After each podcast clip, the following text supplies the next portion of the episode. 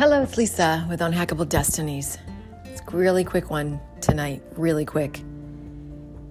Um, clearing out the things in your life, meaning literally clearing and cleaning your home, your office, your computer desktop, the amount of emails you have in your inbox, all of that, anything that you're not using, um, anything that you don't wear, any any program that you've had forever, notes from old programs of any sort, anything like that.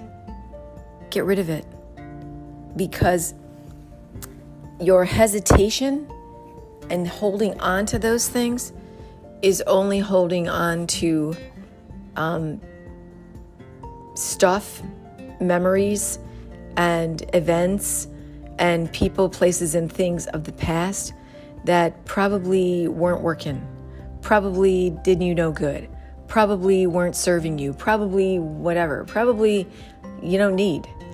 Um, and the only way to get things, new things to come into your life is to clear the way for them.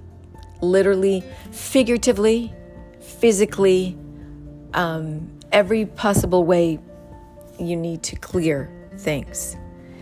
Um, I've been in several courses with Denise Linn about this clutter clearing.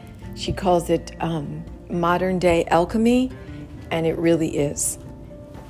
If if you can't let go of something, um, find out why. Figure out why. Like, what is it that you can't let go of? And why? What's it doing for you? And what's holding on to it doing for you? I mean, those are not difficult questions to ask yourself. The answers might surprise you. So, I said I was going to keep this short, and I meant it. If you want new things to come into your life, you need to make way for them. That's it. It's really that simple in every way possible. It's miraculous what will happen when you really do that, when you really get rid of things. Seriously, really get rid of things. You know, give them to goodwill, give them to give them to people, and as far as things that people don't want, like just literally get rid of them. You know, and and old programs, whatever they are, they're probably obsolete, outdated anyway. So that's my advice. And if you have any questions, you can always contact me at lisa at unhackabledestinies.com. It's D E S T I E N E S. Thanks for listening. See you next time. Bye bye.